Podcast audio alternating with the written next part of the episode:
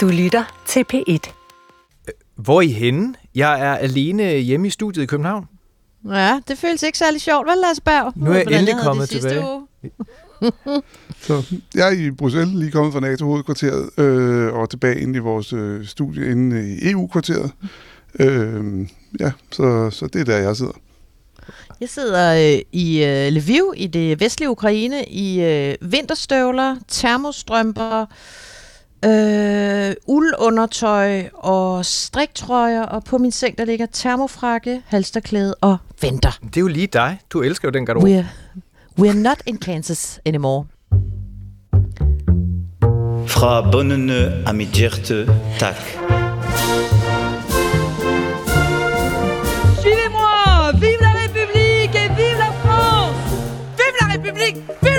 Et surtout, vive la France! Vive la France! Velkommen til Stjerner og Striber, som Vive la France eller ej er gået internationalt for den franske valgkamp. Den handler lige for tiden meget mere om, hvad der sker i Ukraine, end hvad der faktisk sker hjemme i La France. Selv de franske tv-debatter med de håbefulde franske præsidentkandidater, ja, de handler altså om La France face à la guerre, Frankrig og krigen. Macron, han gider til gengæld ikke stille op til tv-debatter lige nu. Han vil gerne være på fjernsyn, men han har alt for travlt med at tale i telefon inde i sin Salon Doré i Élysée-palæet med Putin i Rusland, Zelenskyj i Ukraine og nu også med Joe Biden i USA. Fordi Mr. President, han er altså på vej til Europa, hvor der er NATO-topmøde i næste uge. We are united in our abhorrence of Putin's depraved onslaught. Ja, vi står nemlig sammen i vores afsky over Putins depraverede angreb, siger Biden. Og verden er jo altså faktisk blevet så mærkelig, at ikke bare så skal USA's præsident til NATO-topmøde i Europa, det er set før, men han skal simpelthen også deltage i et EU-topmøde. Og hvad der måske er næsten lige så mærkeligt, det er, at Macron han er begyndt at klæde sig som Zelenskyj. Eller er han nu også det?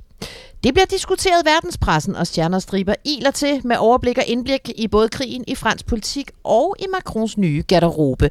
I dag der står Stjerner og Striberholdet jo af den hjemvendte søn til rettelægger ekstraordinær Lasse Berg hjemme fra den ukrainsk-polske grænse, og jo altså helt alene i studiet i DR-byen. Lasse Berg, er du tryg? For jeg var ikke tryg i sidste uge, da jeg ikke kunne se dig derude. Jamen, det er faktisk ret trygt og godt at være hjemme. Jeg har fået sovet lidt mere, end man gør, når man er på farten. Og så er det faktisk også meget rart at spise andet end polske pierogi. Det ved jeg, at du også sætter pris på at få noget andet end det.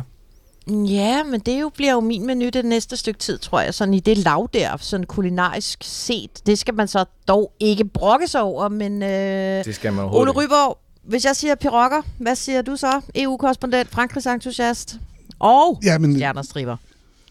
Stjerner og Striber. Jamen, altså, jeg er jo i modsætning til dig og Lasse Berg meget begejstret for det polske køkken, og frem for alt, så elsker jeg bigos. Det har jeg lært, og det har jeg lært at spise af vores gode kolleger, Clara Lindhardt, som er på udlandsredaktionen, og som er... Og som har polske aner.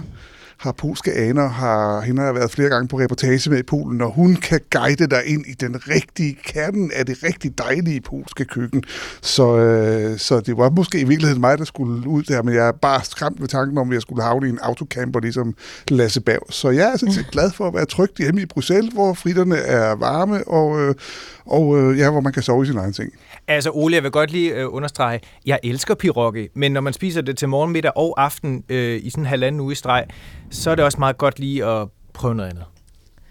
En gang imellem, trods alt. Nå, og grunden til, at vi taler om Polen, er jo, at Lasse Berg har været der i noget nær en uendelighed.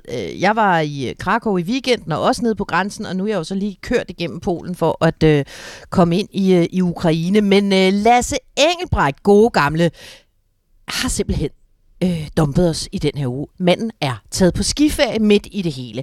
Det betyder til gengæld, at vi kan byde velkommen lidt senere i programmet til en special guest star, som i den grad er en del af Stjerner og Striber-familien.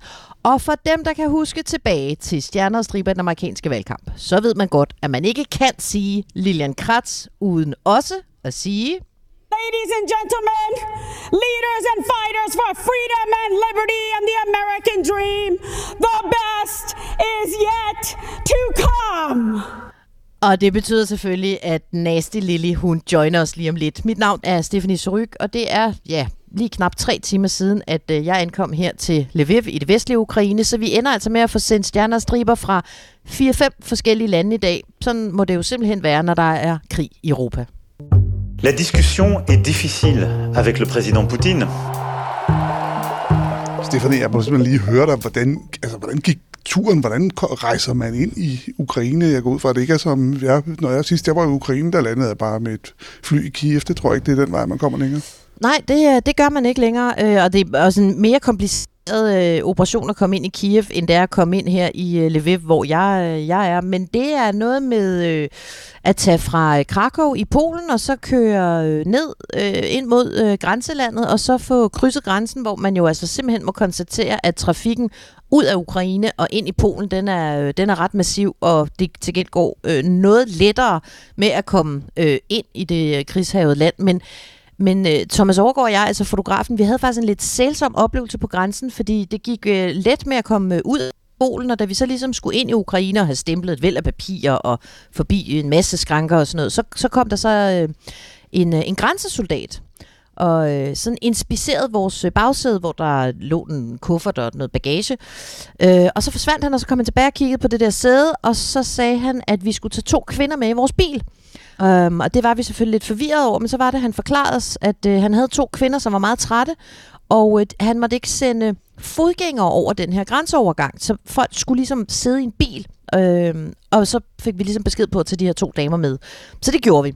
Og det var godt nok en lidt gribende, fordi de lignede sådan 2 søde, nærmest husmødre. De havde sådan nogle små plastikposer i hænderne med der var lidt bleer og lidt frisk frugt og sådan noget. Og så på mit ikke eksisterende ukrainske og deres næsten lige så ikke eksisterende engelsk, fandt vi ud af, at de havde simpelthen været inde i Polen for at bringe deres børn i sikkerhed. Den ene havde en søn på 9, og den anden havde en pige på 14. De brugte 7 dage på at rejse fra Dnipro, som ligger øst for Kiev, og så ind til Polen for at få deres børn ud af landet. Og nu var de så på vej ind igen, fordi de skulle finde deres forældre og tage sig af dem. Og det var altså... Det er jo en vanvidshistorie. Tænk engang, man bruger 7 dage på at rejse til et andet land med sine børn for at få dem i sikkerhed, og så skal bruge dagevis på at krydse sit krigsramte hjemland og tage imod lift, for eksempel af os 2 danske journalister. Og så, da vi så efter 1,5 times kørsel satte dem af på en banegård, hvor de kunne finde et tog, så insisterede de simpelthen på at give os en pose friske æbler, som de ellers ville have haft med til Dnipro. Og det ville vi selvfølgelig ikke have. Så det udviklede sig til sådan en større diskussion, hvor jeg i bare frustration slår i fransk, og det hjalp jo slet ikke. Så vi endte med at tage imod de her æbler her, men det var sgu lidt svært, da vi stod og jo ikke rigtig kunne tale sammen, og man står med det der, ender med at kramme fuldstændig fremmede kvinder, og så bare ønske dem good luck, og tænke, den sætning, den er så fattig at bruge, når man har med de her flygtninge at gøre. Altså, jeg kan næsten ikke holde ud, at jeg sagde good luck til dem, og så bare sætte dem på et tog. Det kan være svært at finde på noget. Det var min oplevelse ved grænsen i hvert fald, med alle de her flygtninge, man snakker med, at finde på noget, som ikke bare er hamrende banalt at sige. Altså, hvordan har du det, og er du okay, og hvad skal der ske nu? Fordi man jo kan se det i deres øjne. Altså, det siger jo alt.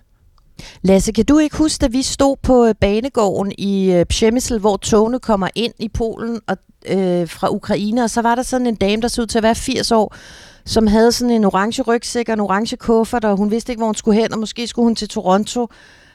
Og der sagde vores kollega Cecilie til hende, sådan, fordi vi prøvede at hjælpe hende med bagagen, are you okay? Fordi hun næsten ikke kunne holde balancen. Og så kiggede den der gamle kone bare op og sagde, no, I'm not. Altså... Ja. Og vi prøvede jo bare at være søde, men alt lyder jo dumt og banalt, altså, fordi selvfølgelig er de ikke okay. Nu er du så rejst ind i det der, men du er i Lviv, altså hvordan ser det ud? Altså jeg er jo som sagt lige kommet, så jeg ved det jo ikke, men altså udgangsforbud, det begynder kl. 22 her, og der er luftalarmer næsten hver nat, og det ved jeg faktisk faktuelt, fordi nu har jeg fik installeret sådan en app på min telefon, som går i gang 1 minut før byens egne luftalarmer, så man faktisk kan få et forvarsel fra sin telefon. Og på det her hotel, der har de et casino nede i kælderen, og det er altså der, man skal gå ned. Og så kan Thomas Overgaard og jeg jo meget passende sammenligne noter med Michael S. Lund, som jo i sidste uge her i Stjerner og Striber fortalte, at beskyttelsesrummet på hans hotel var en netklub. Vi skal så på casino, og det kan jeg forstå på de andre af vores kolleger, som har boet på det her hotel, at det casino, det kommer man altså ned på, altså i hvert fald en gang i døgnet. Som regel midt om natten, men en gang imellem er det også sent på eftermiddagen. Så det må jeg også sige, de er meget strikse her på hotellet. Man må ikke ignorere luftalarmen, så hvis den skulle gå i gang, mens vi laver Stjerner og Striber, så må jeg jo, altså, så ved jeg ikke, om jeg kan få udstyret med ned. Det må I bære over med. Stefanie, de to børn, som de ukrainske kvinder så afleverede på den anden side af grænsen, altså i Polen, ved du, hvad der så er sket med dem? Nej, det er det værste af det hele der. Vi kunne ikke tale med de der kvinder. Det var jo fakter og velvilje, det meste af det, og så meget, meget, meget få brokker på engelsk. Men de var i hvert fald i sikkerhed. Om de så er blevet anbragt... Ja, jeg ved ikke, hvad jeg skal gætte på. Altså, om de er anbragt en af de flygtningelejre, der ligger på den anden side af grænsen, eller om de er kommet hos venner eller familie, det ved jeg ikke. Og det var tydeligt at mærke på møderne, at de har jo ingen idé om, hvornår de ser deres børn igen. Men de virkede meget lettet over, at børnene i hvert fald var kommet ud. Og nu skal de her kvinder jo så krydse hele Ukraine igen for at finde deres egne forældre og måske også dem ud. Jeg ved det ikke, fordi vi har ikke haft en tolk med på vores køretur. Og det er jo... men altså, det værste er, at den her type historier har jeg jo hørt i...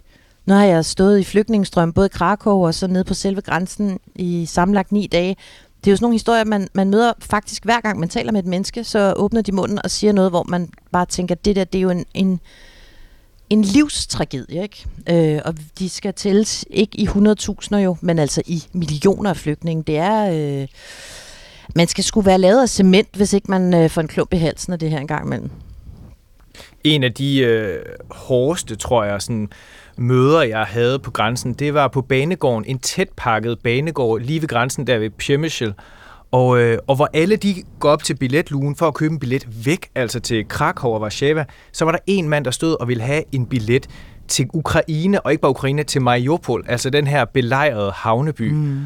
Og jeg var sådan, han var kommet fra, han var ude at sejle, mens krigen så brød ud, og han var så kommet fra det ene skib til det andet, og var stået af i Antwerpen, for så at komme til Luxembourg, og der havde han så mødt nogle mænd, som havde kørt ham til Polen, til grænsen, og så hjalp ham med, og de kunne jo heller ikke kommunikere rigtigt, og det er også fra dem, jeg fik historien, men de hjalp ham så med at købe den her billet til Mariupol, og han ville gerne tilbage, fordi hans kone og barn var i den her by, og det var sindssygt stærkt at se det der blik. Det eneste, han havde for, det var bare, at han skulle til Mariupol så hurtigt som muligt til sine børn. Og hvor de jo godt kan forlade Ukraine, hvis de ønsker det, så kan han jo ikke. Altså, det er jo en one-way ticket for ham at tage til Ukraine, fordi han er en mand mellem 18 og 60 år. Det var, så han skal kæmpe for sit land? Ja, det kan meget vel blive resultatet.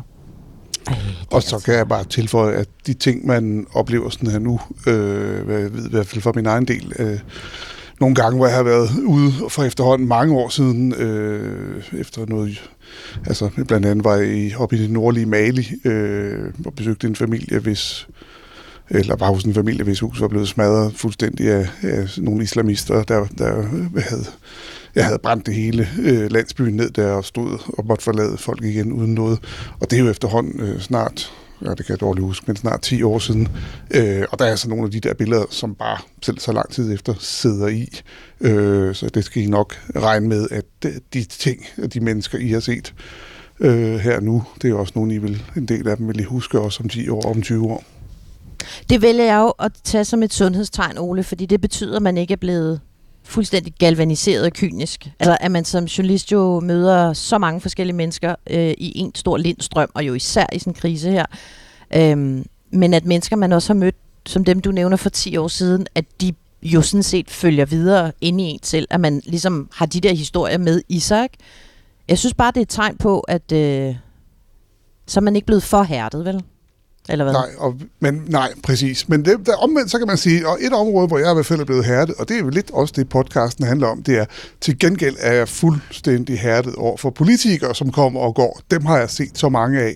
Så det gør mig intet, om nogle nye kommer til, og nogle gamle forsvinder. Det har jeg vendt mig til gennem 30 år. Og apropos politikere, nye og gamle, så skal vi jo altså simpelthen tale om det franske valg.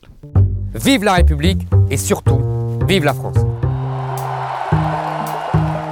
Der er jo altså mindre end en måned til det franske præsidentvalgs såkaldt første runde. Det er nemlig 10. april, og så 24. april, Ole Ryborg. Så har vi jo anden og afgørende runde.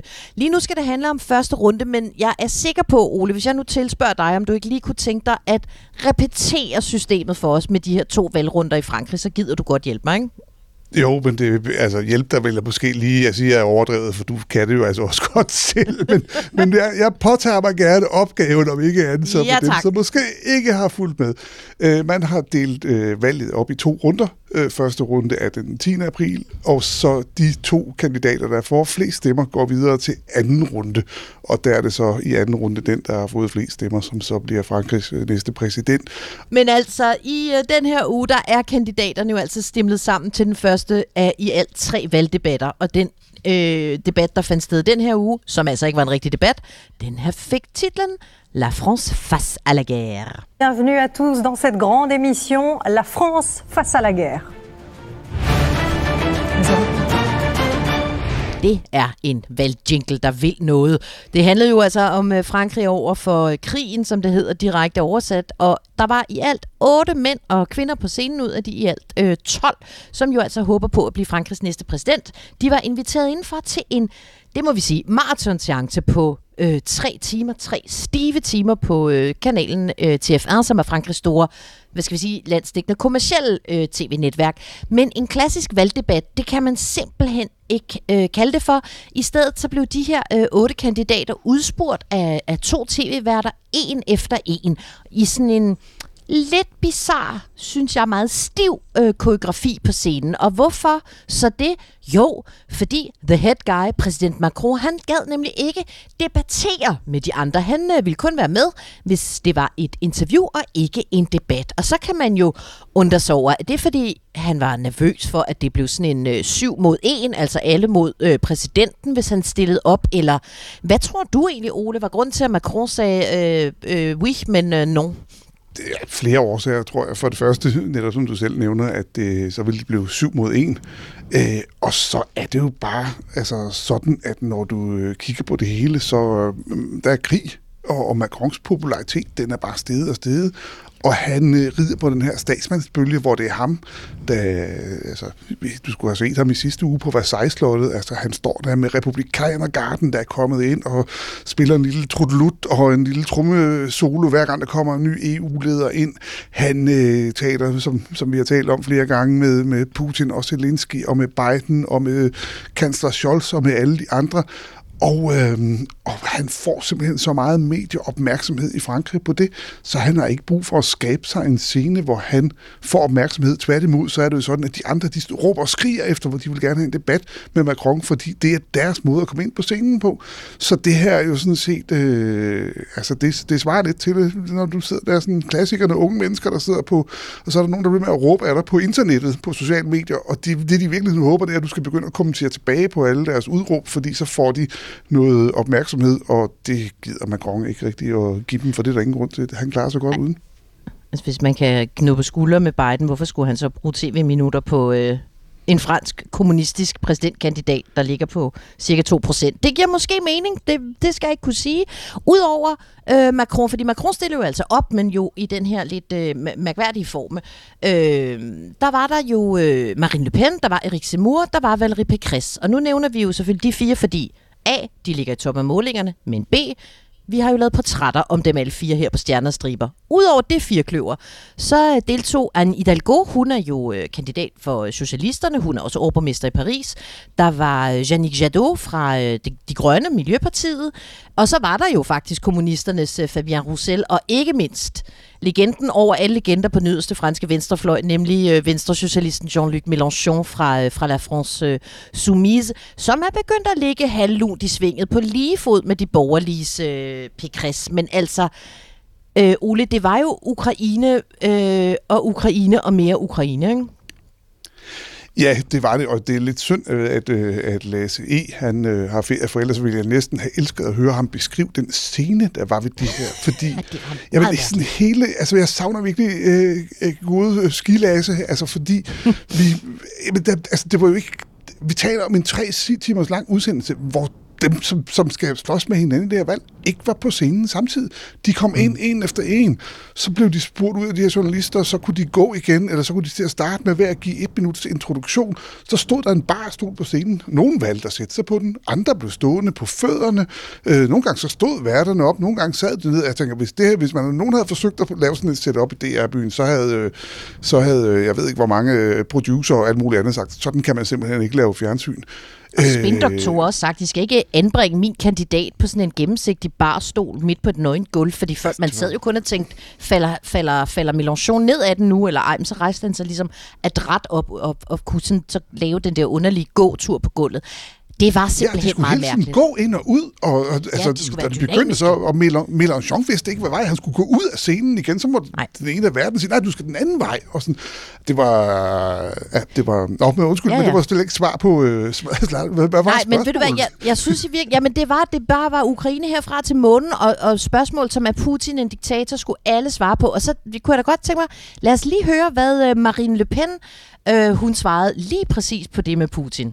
Également aux dirigeants de l'Arabie Saoudite, du Qatar, de la Chine. En autokrat, ligesom lederne af Saudi-Arabien, Qatar eller Kina. Verden er fuld af ledere, der ikke respekterer demokratiet, og dem er jeg ikke glad for jeg er optaget af fred. Le monde est plein de gens, vous savez, qui ne respectent pas la démocratie. Lød det altså fra Marine Le Pen, nye tone fra en kvinde, der jo altså lige har uddelt 1,2 millioner politiske pamfletter i Frankrig med billeder af hende og Putin. Ja, altså man kan se, der er mange i den der kreds, som står på hovedet for at prøve på en eller anden måde at bortforklare deres Putin-venlige fortid, eller Ruslands venlige fortid.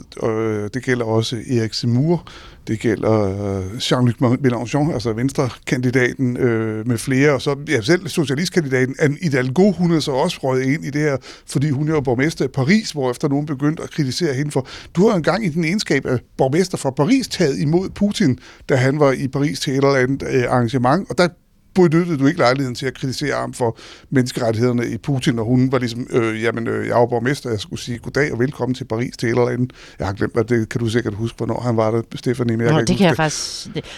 Jo, det var noget med at indvige noget russiske kulturhus med det flotte guldtag, der ligger... ikke så langt fra Élysée-palæet. Nå. Ja, men i hvert fald alle har på en eller anden måde fået ørerne i Putin-maskinen. Og i virkeligheden så var det lidt interessant at se, hvordan det faktisk... flere af dem måtte gemme sig bag Macron, fordi Macron blev så bedt om at karakterisere Putin, og i modsætning til eksempelvis Biden, så har valgt Macron ikke at bruge nogle grimme ord om Putin, med den begrundelse, at han jo skulle være den, der også skal tale med Putin, og måske prøve at hjælpe med at finde en fred i Ukraine, så derfor ville han ikke kalde ham en diktator eller en krigsforbryder. Og så skal jeg da love for, at så begyndte Zemmour og Le Pen og alle mulige andre at stille sig op i køen bag Macron og sige, jamen som præsidenten siger, så vil jeg heller ikke, fordi hvis jeg skal være præsident. Og pludselig så var det så okay at ikke svare på tv-værternes spørgsmål. Nå, så lad os lige genkalde os, hvad det var, Ole, som Macron faktisk sagde. C'est que j'essaie de protéger notre pays d'une escalade de la guerre, que j'essaie de protéger. Jeg prøver altså at beskytte vores land fra truslen om en eskalering af krigen. Jeg prøver at beskytte vores værdier, demokratiet i Europa. Og det gør jeg simpelthen ikke mest effektivt, hvis jeg skal sætte et mærkat på Putin eller fornærme ham, lød det altså fra Macron i sin kandidatkrydsel. Ole, den her krig i Ukraine, den har jo påvirket Macrons valgkamp på et hav af måder. Hvad synes du, der er det der fylder mest, eller har været mest afgørende for hans valgkamp? Jamen, det er vel 2 ting. Det ene er, at han undlader at føre valgkamp helt, eller ikke undlader, men han i virkeligheden bare rider afsted og kører sit eget show, er fuldstændig ligeglad med alle de andre, helt enkelt, fordi han nu er så meget statsmand, og det giver ham så meget den der valgkamp, så han ikke har brug for, han kan føre valgkamp uden modkandidater. Det er virkelig lidt sådan Putin-agtigt, han har sagt, bortset fra, at her er det bare noget, der er opstået. Og det kan du kan se i meningsmålingerne, altså han er jo bare steget, alle andre er gået ned, og du kan simpelthen ikke selv, altså du kan simpelthen ikke, hvis du brugte lup og lys og lygte, og jeg ved ikke hvad, kan du ikke finde en meningsmåling, som ikke har Macron som kæmpe favorit, både i første og anden runde. Og hvis jeg bare skal give et andet eksempel på, hvor skørt det, der foregår lige nu, det er, altså som vi talte om før, første valgrunde er den 10. april, og Macron har valgt at sige, jamen okay, jeg holder mit første valgmøde den 2. april, altså 8 dage inden valget, vælger han at holde sit første valgmøde, for han har ikke behov for at holde flere valgmøder inden da, eller andet, fordi han ligger så lunt i svinget i meningsmålingerne, og han får al den eksponering, han skal, fordi han er den her statsmand, der prøver at finde en fred og håndtere altså Frankrig på et kontinent, hvor der nu er en meget alvorlig krig. Så han er ligesom, han har ikke brug for nogen valgkamp egentlig. Han har bare en scene, hvor han ligesom selv fortæller franskmændene, hvorfor de skal stemme på ham, og det fungerer. Det er simpelthen den bedste valgkamp, han kan føre, det er at tage hånd om verdensfreden, eller i hvert fald give udtryk af, at det er det, han gør. Ikke? For det virker tydeligvis, når man kigger på målingerne, beroligende på franskmændene. Der er faktisk begyndt nu på de her såkaldt vægtede målinger, hvor man sammenligner et væld af franske målinger, så man får et gennemsnit, der sådan, ser nogenlunde fornuftigt ud, altså fornuftigt som i realistisk ud. Der står der tit sådan nogle kernedatoer på, altså hvordan så målingerne ud, da der var regionalvalg i Frankrig og sådan noget. Nu er der blevet skrevet op under de her datoer en ny begivenhed ind, som er russisk invasion. Og efter den dato, der ser man bare Macrons målinger stige til himlen, så han lige nu står til omkring at få 30% af stemmerne i første runde. Man kan næsten sige, at Macrons popularitet er steget lige så meget, som rublen er faldet i værdi. Jeg хочу сказать гордому русскому народу. Og så er det, at vi kan sige, velkommen hjem, Lillian, a.k.a. Nasty Lily. Er du der? Bonjour, mes amis. Oh, bonjour, Lillian. Comment ça va? Ça va, ça va. Ej, altså, man, hvad jeg sidder og hører jer fortælle, og hvad man jo kunne sidde og følge her også over på den anden side af Atlanten, så har jeg jo simpelthen helt ondt ind i knoglerne af, hvad der foregår. Ikke? Så det er jo så var, det må vi sige. Ikke? Ja, det går jo ikke rigtig godt nogen steder. Det må vi bare sige også. Det er fandme svære tider, men altså Stjerner og Striber holder jo fanden højt, Lillian. Vi forsøger jo faktisk at både holde snor i krigen i Ukraine og valgkampen i Frankrig, og vi tillader jo simpelthen også os selv en gang med at kigge på nogle af absurditeterne i det her, der foregår. Fordi ja, og der vil jeg lige sige, Stéphanie, det gav altså smil på læben lige høre frøken Guilford. Du er jo spillet op i starten. The best shit to come. Den havde vi jo lige brug for. Jeg havde ikke tænkt over, at jeg savnede hende, men jeg havde faktisk savnet hende. Kunne lige have hørt hende. Nå, men altså Lillian, mens de franske præsidentkandidater, de jo i den her første bastard-NTV-debat slogs om, hvorvidt Putin er en diktatør eller ej, så har din mand, altså ikke ham derhjemme med Stetson-hatten, men altså den anden, Joe Biden, jo lige taget den et skridt videre den her uge. Biden, han er jo kendt for at komme til at sige tingene, skal vi sige, sådan lige ud, også selvom det ikke altid er lige diplomatisk. Så da en journalist spurgte ham, om han synes, at Putin er ikke en diktator, men en krigsforbryder, så gav Biden sådan set bare journalisten ret. Det kunne have været lidt svært at høre, men det lød altså sådan her. I think he is a war criminal. Will you be meeting with him? Oh, yeah, I think he is a war criminal. Har det trukket overskrifter i USA? For det har i hvert fald trukket overskrifter i Europa, Biden sagde det. Ja, det må man sige. Altså nu, Biden, han sagde jo ufiltreret, det mange af os tænker. Men Biden er jo ikke os. Biden er USA's præsident, leder af den frie verden, og i Ruslands øjne leder af NATO. Så på et tidspunkt, hvor håbet om at finde en diplomatisk løsning, hvor spinkel den anden virker lige nu, ja, så kommer Biden med den her, du sagde det meget klart, off the script, lige ud af posen udmelding, som han jo er meget kendt for. Og bekymringen er selvfølgelig, hvad det kan betyde for en løsning. Altså selvom krigsforbryder betegnelsen er meget konkret, så er det jo et juridisk begreb, som det kan tage månedsvis, årvis og alle mulige juridiske processer at klargøre. Altså i den her uge i USA, der blev sat en officiel undersøgelse i gang. Det er Udenrigsministeriet, der står for den. Senatet har stemt for en resolution, der bakker det op, osv. osv. Men betegnelsen betyder jo noget, så spørgsmålet er selvfølgelig, bekymringen er, hvad den her udmelding fra Biden kan betyde i den nuværende situation. Men hvordan har USA valgt at støtte Ukraine indtil videre i hvert fald? Altså USA stod jo længe alene i managen og sagde, at Putin vil invadere. Hold fast, velvidende, at USA har et flosset image på den internationale scene, særligt efter falske udmeldinger om masseødelæggelsesvåben og en frygtelig krig i Irak. Og allerede dengang, mens mange begyndte at stille spørgsmålstegn ved de her efterretninger osv., der sendte USA 90 ton militær isenkram afsted til Ukraine, som var en del af, på det tidspunkt, sådan en $200 million stor hjælpepakke med stemplet Lethal Aid. Så USA har været meget håndfast i sin støtte til Ukraine, dog med afgørende forbehold. Og i den her uge, der blev der godkendt en hjælpepakke, altså med det her astronomiske beløb på $13,6 milliarder, så kan vi jo lige gange op derhjemme, ikke? Både til humanitære og militære formål. Og så godkendte præsident Biden ekstra $800 million, som eller 5,4 milliarder danske kroner, yderligere til langtrækkende antiluftskyts, for eksempel, og en masse andre ting. Og det kom jo efter Zelenskys videolink-tale til kongressen, som jeg skal love for, at jeg stod derinde, og den gik direkte i både knogler, mave og hjerte i salen, der sad og hørte på ham. Being the leader of the world means to be the leader of peace. Thank you. Slava Ukraine. Noget af det, som er interessant, fordi hvis vi husker, når krigen begyndte, så var der mange, der sagde, okay, de der ukrainer, de kommer til at blive løbet over ende af den russiske hær, eller den russiske armé, og man har været overrasket over, hvor meget modstand de har. Men en ting, som jeg tror, Putin også havde overset, det er jo faktisk, at siden Rusland annekterede Krim i 2014, dengang der påtog NATO og EU sig at hjælpe ukrainsk militær med at både at udstyre dem og med at træne deres folk. Så siden 2014 har man faktisk fra NATO's side og amerikansk side hjulpet ukrainerne med at træne deres soldater til den kamp, de nu udkæmper.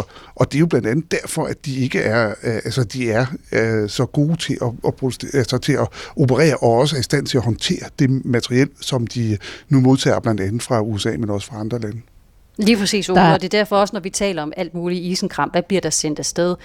Så man er meget bevidst om to ting. Nummer et, at man kun sender noget afsted, de netop er blevet trænet i siden 14, som du rigtig siger. Men også, at man ikke får sendt noget afsted, som man ikke vil have ender i russiske hænder.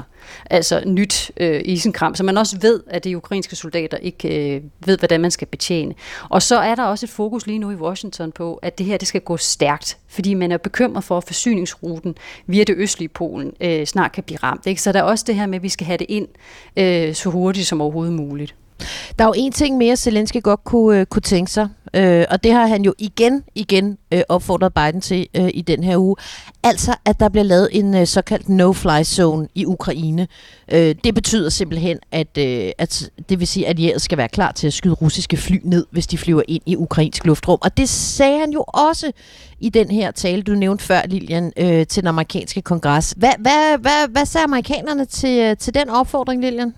Ja, når vi taler om de her forbehold, jeg nævnte før, så er der en rød linje her fra præsident Bidens side indtil nu. Og i den tale, Zelenskyj kom med i går, der tog han jo helt bevidst fat i nogle af de mørkeste, værste øjeblikke i amerikansk historie. Han talte til kongressen om bombningen af Pearl Harbor. Han talte om 11. september. Han sagde til dem, det var der USA kom under angreb. Og nu siger jeg til jer, det er det, vi oplever lige nu. Vi ukrainere. Så han tog de her skelsættende begivenheder for at rykke krigen helt tæt på inden for murene og helt ind i hjertet på de politikere, der sad der. Og det gjorde han jo for at prøve at lægge pres på kongressen, så den kan lægge pres på præsident Biden. Og det lykkedes før. Det Hvide Hus har taget skridt, man ikke var klar til at tage før på grund af kongressens pres, for eksempel når vi taler om forbud mod russisk olie og gas. Men selvom man kan finde splittelse i kongressen, lige nu vil jeg lige sige, det er jo historisk, at man har, at kongressen er forenet om noget som helst, netop en fordømmelse mod Rusland, men der er splittelse i forhold til, hvor langt USA kan gå. Men hovedparten følger jo Bidens udmelding her, der hedder, at når vi taler en flyveforbudszone eller at sende jagerfly afsted, de her MiG-fly fra Polen, man har talt om, er man bekymret for, hvordan Putin vil opfatte det i Rusland, altså som en direkte krigserklæring. Det her med, hvem skal overholde, at det flyveforbud så også træder i kraft, at der er amerikanske piloter, der pludselig måske skal skyde et russisk jagerfly ned. Altså bekymringen for, at så er vi på vej mod 3. verdenskrig, og derfor er der de der to vigtige forbehold, Biden holder fast i, selvom Zelenskyj bliver ved med at appellere. Og det kan jeg bare tilføje, det er han jo ikke, det er Biden ikke alene om. Det siger NATO altså, også, ja. Præcis. Jamen, ja, ikke bare NATO, men jo også, altså der var til topmøde i Versailles sidste uge, når du hørte flere statsregeringschefer der, også når du talte også med folk meget højt oppe, altså uden for citat, så er det jo faktisk, altså det troede jeg jo aldrig, jeg skulle komme til at høre, når man står og taler med folk, der sidder ved magten i Europa, at de bruger ordet 3. verdenskrig, og det faktisk er noget, de tager i deres mund og siger, det er den situation, vi kommer til at havne i, hvis vi gør det. Altså hvis det er, vi indfører eller hvis NATO indfører en flyforbudszone over Ukraine, så kan det næste være, at der 4 timer senere er et dansk F-16-fly med en dansk pilot, der skyder et russisk MiG-fly ned, og så er Danmark i krig med Rusland. Og det er der ikke nogen, der ønsker. Men ligesom du siger, Ole, jeg tror også, jeg ved, om hjert på samme måde.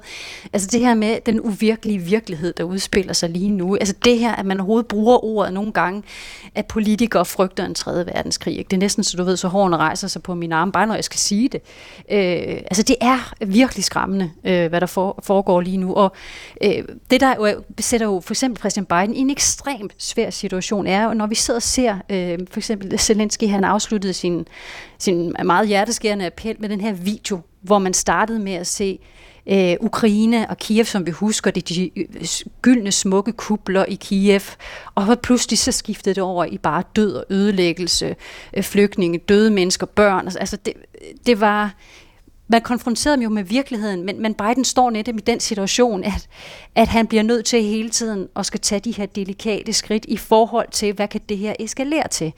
Så det er mildt sagt en meget, meget svær situation.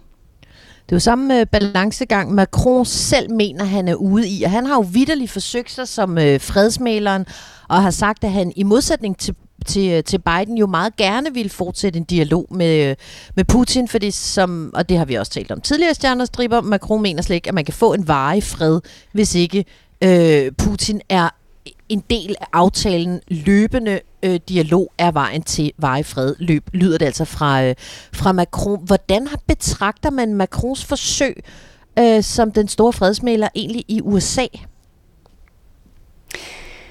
Jeg tror, når jeg sådan taler med folk off the record her i Washington, så bliver det ligesom sagt, man har valgt at give Macron lang snor her. Der skal vi jo lige huske, hvad var lige temperaturen på det franske og amerikanske forhold, før alt det her skete.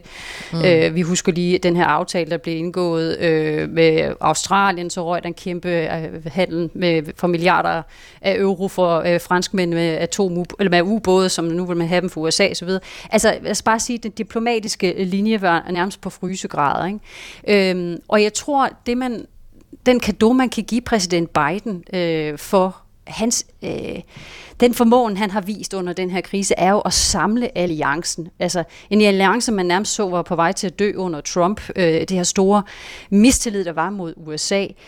Og den måde, Biden faktisk kom ret dårlig i gang, for eksempel over for Macron, så har han jo formået at samle en alliance, hvor man også har valgt at sige, at Biden hele tiden træder lidt tilbage. Han har ikke brug for at være, påfuglen, der står foran og siger, det er mig, der har ordnet det hele. Og for eksempel, meget bevidst har ladt for eksempel Macron træde frem i første række, og for eksempel være den, der talte med Putin. Selvfølgelig har Biden også gjort det, men meget bevidst har man sagt, det er vigtigt, at Europa har en, skal man sige, fører an her, og at Macron får lov til det, og man er jo nok også, lad os bare sige det lige ud, også bevidst om, at der er valgkamp i Frankrig. Og så er der må jeg bare sige, der er et element til os, fordi hvad er det Putin fra starten har ønsket? Han har fra starten ønsket, at han vil have topmøde med Biden. Han vil mødes med Biden, og han vil tilbage til den gamle verden, hvor det var supermagterne, Rusland og USA, som afgjorde, hvordan sikkerheden så ud for resten af verden, og så kunne små lande, småstater, de måtte så finde sig i, hvad supermagterne blev enige om omkring dem. Og det er jo der, hvor dels, altså det er jo sådan noget klassisk, som europæerne ikke bryder sig om, fordi vi er i Europa ikke så meget supermagt som amerikanerne eller russerne, og hvor det har været meget interessant at se fra startens side, at dem, der har været tilbageholdende med at ville holde topmøde, tilbageholdende med at ville starte en større dialog med Putin, det har faktisk været amerikanerne og den amerikanske administration, og det er aftalt med europæerne, at Putin ikke skal have den fjer, at han ligesom kan sidde og føre sin stormagtspolitik på den måde, som han gjorde i gamle dage. Vive la République! Vive la France! Vive notre amitié! Merci! Lillian, hvordan er det egentlig at være USA-korrespondent, mens der er krig i Europa? Altså, jeg kan huske, at jeg var i Washington under en Brexit-afstemning. Altså, det betød jo faktisk, at jeg havde tid til en gang imellem at tage en hårdkur i og lige bruge 10 minutter ekstra på badeværelset. Der var simpelthen ikke lige så travlt. Hvordan er det lige nu? Det er klart, at jeg er jo selvfølgelig i gang i forhold til, at det hele tiden bliver holdt nøje øje med, hvordan reagerer USA, hvad vil USA gøre i den her konflikt, fordi USA er en helt afgørende faktor her, ikke? Med præsident Biden for enden af bordet. Men jeg har pludselig haft tid til for eksempel at lave sådan et lille hjemmelaboratorium med min datter, hvor vi planter alt muligt mærkelige frø for at se, hvordan den egentlig foregår. Jeg har fundet ud af, at jeg faktisk har grønne fingre. Vi laver ting og sager, hvor min datter ligesom føler, hold da op, mor. Lige pludselig så laver vi altså nogle sjove ting sammen. Og jeg sagde til hende forleden dag, for hun følger jo også meget nøje med, ikke? Og hun er, jeg prøver selvfølgelig at gardere hende mest muligt, men hun ved jo død og ødelæggelse og børn på flugt og så videre. Og så sagde jeg til hende, derfor bliver vi nødt til at sidde og gøre det her nu og få noget til at gro sammen, fordi det er vigtigt. Vi bliver nødt til at fejre de smukke og de gode ting her i tilværelsen, fordi det er det, der ligesom skal holde os alle sammen i gang, og det er den måde, vi ligesom kan huske på, hvad livet også er. Heldigvis er der masser af medmenneskelighed og gode mennesker også, ikke? Så jeg har... Ja, og det synes jeg saftsus med er vigtigt for at bare komme igennem alt det her, for os, der ikke lige står midt i det, ikke? Så der er blevet plads til andre ting, end at lave podcast. Og det er også meget rart. Det siger jo lidt om, hvor skørt korrespondentlivet er. Jeg sidder og kigger på sådan en kalender, og så tænker jeg, yes, der skal være USA-valg, så kan præsidentvalg, så kan jeg holde fri, eller yes, der skal være folketingsvalg, så er der ingen, der hedder noget fra Bruxelles. Så kan du endelig komme ud og fiske. Præcis, og så det her meget mærkeligt, vi har nu, nemlig at i Bruxelles, der har du militæralliancen NATO, som siger, at vi skal i hvert fald ikke i krig, og så har du EU, som jo ikke er nogen militæralliance på nogen måde, hvor man så siger, nå, jamen, hvordan skal vi så slås med Putin? Ja, det foregår så i EU-regi. Så pludselig så var der så fra, at man ligesom tænkte, om der var sådan en stille og rolig periode her til, nu ligger vi simpelthen vandret hele tiden. Ja, jo, så er altså... det bare, at det her er jo en... Altså det her er jo en global historie, og alt det, der sker fra økonomiske sanktioner, altså det er jo sikkerhedspolitik, det er alt muligt, handelspolitik, alt bliver jo blandet ind i det nu. Og derfor er der selvfølgelig en masse følgehistorier, fordi det her kommer jo til at ramme os på alle mulige måder. Og alle jeg har talt med, selvom der så kom en løsning i morgen, så vil det liv, vi jo så at sige kendte før, jo tage utrolig lang tid at vende tilbage til, måske kan det aldrig genoprettes på samme måde, fordi det, altså frihandel, alt muligt andet er jo kastet op i luften, det eksisterer jo nærmest ikke nu. Altså så det her har jo komplikationer på så mange måder, som kommer til at have stor betydning lang tid fremover. Altså, jeg vil bare tillægge en sidste opsummerende ting. Altså det EU's stats- og regeringschefer besluttede sig for at gøre i Versailles, når det gælder frihandel og strategisk autonomi og beskytte os selv, det er, at EU-lederne besluttede sig for at føre den politik, som de sidste 4 år har kritiseret Trump for at ville indføre i USA. Så meget har verden forandret sig, og den gamle verden kommer ikke tilbage. Det er så vildt, det der foregår. Nej, og der kommer heller ikke en god løsning i morgen. Det er jo bare en forandret verden, vi er i gang med at finde ud af, hvordan i alverden vi skal håndtere. Og det er jo så i øvrigt også derfor, at jeg sidder i Lviv lige nu, i stedet for Paris, hvor jeg jo skulle have siddet for længst i fuld sving med den franske valgkamp. Men eftersom store dele af den franske valgkamp, den jo altså lige præcis handler om Ukraine, så strækker vi stjerner og striber sammen på krigens præmisser. Men vi er jo stadig stjerner og striber. Og det betyder også, at vi følger også nogle af de historier, som måske ikke altid trækker de allerstørste overskrifter, men som fylder meget i visse medier. Og jeg ved ikke, om I har lagt mærke til, og det er jo især britiske medier, der har kastet sig over en historie, hvor de beskylder præsident Macron for at kopiere Zelenskys garderobe. Det lyder vanvittigt. Det lyder åndssvagt, det lyder ligegyldigt. Så begyndte jeg faktisk at sidde og kigge på nogle billeder af Macrons tøj. Vi har faktisk tidligere her i Stjerner og Striber nævnt hans hoffotograf, de la Moissonnière, som tager nogle fuldstændig vilde billeder af Macron for øjeblikket inde i Salon Doré, altså sit kontor i Élysée-palæet. Nu har jeg sendt nogle af de her billeder til jer begge to. Er Macron begyndt at kopiere Zelenskyj? Det her, altså, hvor vi savner igen Lasse I, ikke? Altså, jeg ville godt have hørt Lasse I beskrive Macron udbarberet med en sweatshirt. Ej, han render garanteret rundt i en anden orange skidragt lige nu. Vi skal ikke spørge ham om mode. Jeg vil sige, altså set heroverfra, ikke? Og sådan som jeg kender Macron, så plejer han jo at rende rundt i sådan et, nu skal jeg nok ikke sige italiensk skræddersnit, må ellers sige fransk. Det er et fransk, meget, tak. Ja, ikke også? Som meget velklædt, ikke? Altid noget med slips og jakke og fuldstændig stivet skjorteflip og sådan noget. Så det at lige pludselig se sådan noget jeans og hoodie, det er da lidt nyt. Ja. Det kan jeg jo bedre spørge dig om, Stéphanie. Du plejer at følge ham lidt nærmere. Jamen, altså sådan noget flistrøjer i Élysée-palæet. Aldrig set det før. Og så sådan nogle war room-agtige billeder, hvor han står i jeans og med skægstube og ser stresset ud. Altså en præsident, der om ikke er i krig, så prøver at redde freden eller redde verden. Det er en helt ny måde at kommunikere på fra Élysée-palæets side.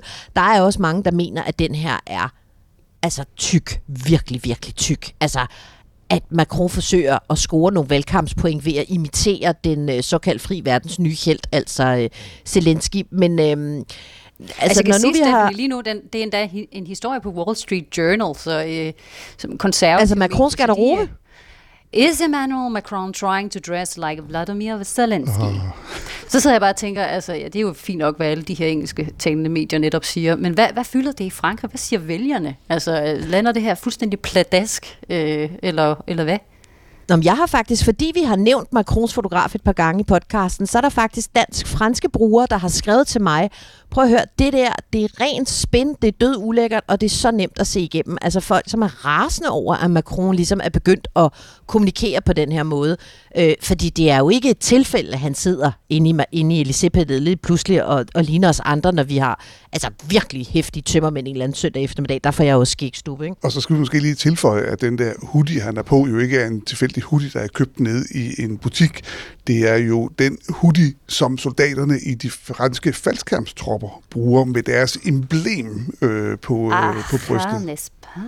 Det kommer ikke til at afgøre valget, og der er sikkert også en god gammel arvefjende portion drilleri i det her, ikke? Altså, at briterne jo bare ikke er fans af os andre. Les Français. Pour ressortir le Karcher, il a été remisé à la cave par François Hollande et Emmanuel Macron depuis 10 ans.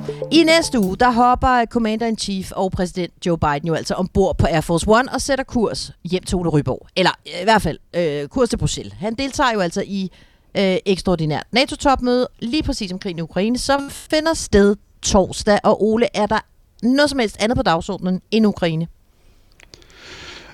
Ikke på NATO-topmødet, jeg vil sige jo, altså på NATO-topmødet, så er der Ukraine og forsvaret af NATO, fordi det NATO-stats- og regeringschefer kommer til at gøre at en opfølgning af det, der har været på NATO's forsvarsministerrådsmøde den her uge, nemlig at man nu har bedt NATO's militære planlæggere om at sige, hvordan kan vi yderligere øge det militære beredskab, fordi den måde Rusland og Putin agerer på, gør, at vi ikke kan føle os sikre. Det kan godt være, at vi kan sidde og føle os sikre i Jylland, i Danmark og måske også i København, men hvis du er Bornholm, hvis du er Estland, hvis du er Litauen, så er det måske ikke nødvendigvis sådan, at du kan føle dig sikker. Og derfor så skal man øge det militære beredskab, og det kræver jo, at nogen laver en plan for, hvad der skal til. Stoltenberg, NATO's generalsekretær, har allerede advaret om, at det vil kræve flere soldater, udstationeret, flere antiluftsmissiler og alt muligt andet udstationeret, flere fly, som står i beredskab parat til at lette, flere skibe, som ligger ude i Østersøen og andre steder parat til at agere, hvis der er noget. Så det kommer de til at tale med ved NATO-mødet, og så på EU-mødet, topmødet, som altså Biden skal deltage i EU-topmødet. Det bliver kun i starten af det, når han så har forladt Europabygningen igen, og det kan være Secret Service endelig genåbner vores kvarter, så vi kan få lov til at bevæge os uden for bygningen og alt muligt andet. Så de har det med at lukke Bruxelles ned, når det er, så det bliver ikke muntert, skulle jeg bare hilse at sige. Jeg vil heller ikke have Biden i Bruxelles, når han er.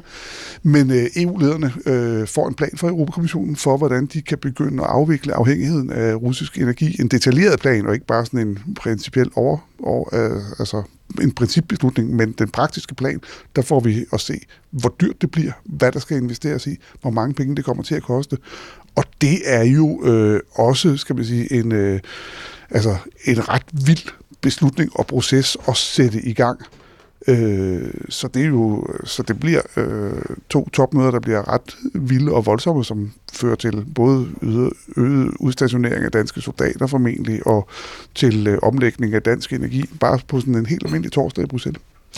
Vi har jo, Lillian, vi har haft besøg af masser af jer her i Europa. Altså, udenrigsminister Blinken var her i forrige uge. Både Estland, Letland, Litauen, Moldova og Polen. Polakkerne fik også besøg af Kamala Harris. Hvorfor er det Biden himself? Han kunne jo sende nogle af alle de andre. Hvorfor er det ham nu, der tager den? Fordi vi står i en højspændt situation, og det er jo helt afgørende fra Det Hvide Hus, fra amerikansk side, at vise det her, vi har hørt Biden sige igen og igen, at skulle Putin bare tage skuespidsen ind over grænsen, for eksempel mod Polen eller andre steder, Moldova, de baltiske lande.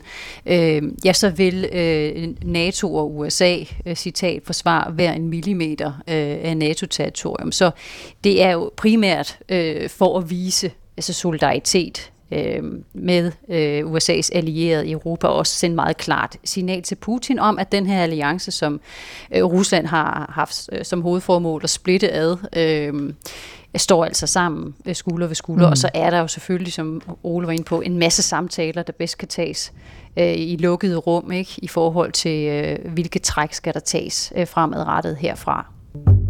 Nous sommes en guerre. Lillian og Ole, vi nærmer os altså slutningen på dagens udsendelse. Der er desværre et prekært anliggende, som vi bliver nødt til at få overstået, få ført ud i livet her. I vores seneste afsnit om de konservatives præsidentkandidat Valérie Pécresse, der doserede vores skiferierende hushistoriker Lasse jo om Solkongen og Marie Antoinette. Men som virkelig mange af vores kloge brugere har pointeret, til mig på Instagram, på e-mails direkte til Lasse E, henvendelser til Lasse B, men så var Solkongen og Marie Antoinette jo ikke gift. Og ret skal jo være ret. Hvis man laver en fejl, så må man sige undskyld på sin skiferie. Lasse Berg, jeg kan forstå, at du har fået post. Du har fået post hele vejen fra Trysil. Jeg har simpelthen fået et brev. Jeg har simpelthen fået en skrivelse fra Lasse E. Fra Norge. Og tillad mig at læse op fra den. Mm-hmm. Jeg vil lige sige først, jeg håber, det er en stor undskyldning. Jamen, det må du selv vurdere. Nu læser jeg fra Lasse. Okay. Tillad mig her fra de norske fjelle at beklage min sammenblanding af Solkongen, parentes Ludvig den 14. og Ludvig den 16. Det var selvfølgelig sidstnævnte, at Marie Antoinette var gift med. Når det er gjort, vil jeg dog holde fast i, at Stéphanie og Ole fortsat vil blive tiltalt Solkongen og Marie Antoinette. Indimellem er DR-korrespondenter jo så beskedne og ydmyge af væsen, at man skal shoppe lidt rundt i historien for at finde deres lige. Og til slut, så er fejlen måske heller ikke større. Ingen, heller ikke Stéphanie og Ole. Altså, nu læser jeg ordret op, hvad der står i den her, i det her brev. Ingen havde vel opdaget det, hvis jeg havde sagt, at Franklin Roosevelt nød et langt og lykkeligt ægteskab med Melania Trump. Med venlighedsen, Lasse. Sagde Flexness i Norge. De er simpelthen ikke en undskyldning, det der. Det er lige glat ud, så er det lige svin mig og Ole til, og så er det lige lidt mere genstridighed. Det bedste forsvar er et angreb, er det ikke sådan? Jeg synes, jeg lige, han fik efterlevet der. Det er what aboutism, ikke? Jeg ikke det? Altså, what about Stefanie og Ole, ikke? Så ingen taler længere om min fejl.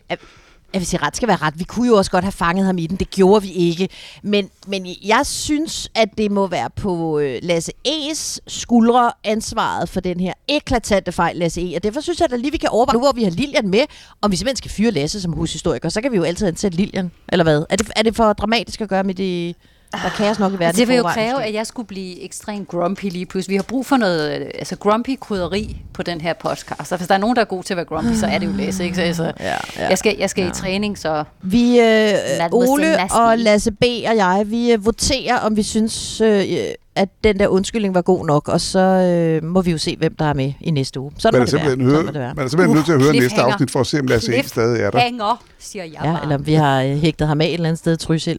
Nå, Stjerner og Striber er jo altså tilbage igen om en uge. Til den tid, der er både Biden og Macron i Bruxelles. Vi ved jo altså ikke, hvor Lasse E. han befinder sig, om vi har taget ham til noget eller ej. Og i øvrigt er det jo altså ret umuligt at sige noget om, i hvilke lande vi befinder os i til den tid. Jeg håber dog, at du, Ole, bliver i Bruxelles og holder styr på de to præsidenter. Så vil jeg bare sige, Lilly, det var en absolut fornøjelse at få lov til at podcaste med dig i dag. Vi snakkes ved næste uge. Nogle af os i hvert fald. Vi kan ikke afsløre hvem. Ja, nogen. Vi ved ikke hvem. Nej, godt. Hej. Adieu. Hej.